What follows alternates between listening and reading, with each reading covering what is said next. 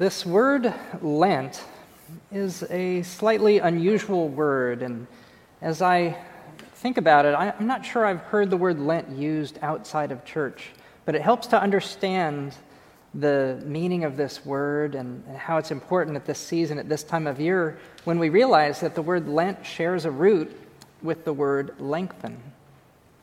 Because at this time of the year, when the days are cold and dark, they are gradually lengthening. Day by day, a little bit more light comes into the world. And to me, this seems to be very much in sync with the situation we find ourselves in now at this time of the pandemic, which is coming close to being a whole year that we have been living in this altered way. Um, you've probably heard the phrase, there is now light at the end of the tunnel. I know I've heard that phrase. I think I've even said that phrase a few times, but I've also caught myself when I hear that phrase, sometimes asking, okay, so how long is this tunnel? But I'm also finding, as I look around our world right now, as I see places that are basically dormant theaters, restaurants, places of gathering, even parks I find myself surprised to be filled with a sense of joy because I know that this is going to come to an end. There will be a time, there really will be, when we can gather like we used to, essentially. Can you imagine? Before too long, we will be able to shake hands. We'll be able to hug people outside of our bubbles. There's a lot to look forward to. And during this particular Lent, as the days are gradually lengthening, as the light is gradually coming into the world, we have a lot to look forward to. And it's important that we know what it's like to be without. We know what it's like to not have the full light, to, to have that time of important things being withheld. You know, if you had a time machine and somebody was able to come from a year ago to now, they would be shocked that we'd be so excited to be able to shake somebody's hand. It's not until you're without that you really realize the full value of a thing. That's one of the gifts of sacrifice, of fasting, is when you don't have a thing, you realize the value of it. It opens you up, in a sense, to reality. And for us, too, with that light that is coming at Easter, Lent prepares us so that we can receive that light in its fullness.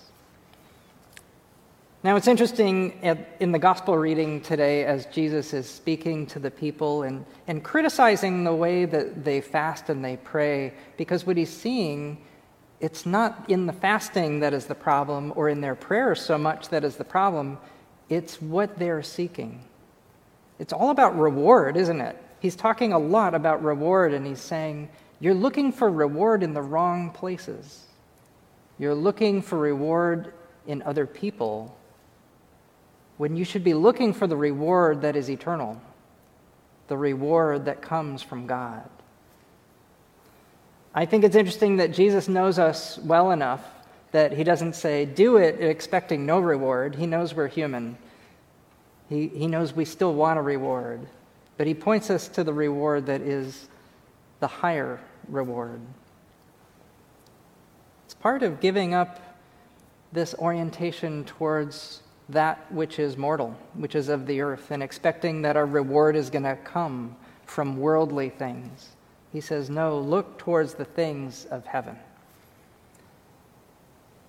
This service, this beautiful liturgy of Ash Wednesday that we get to celebrate every year, gives us that opportunity to embrace the reality that we are mortal. And it gives us a chance to also embrace the goodness and the reward of sacrifice. And to remember that our lives are small in the grand scheme of God's cosmos, and it's liberating to realize the truth of that. And with all of this comes the opportunity to more fully appreciate every single small gift that comes to us in our fleeting lives. Every breath is a gift. Every heartbeat is a gift. We gain a new perspective, a more heavenly perspective, and we find that loss becomes gain. And finally, these days lengthening toward the light of resurrection prepare us to really receive that light.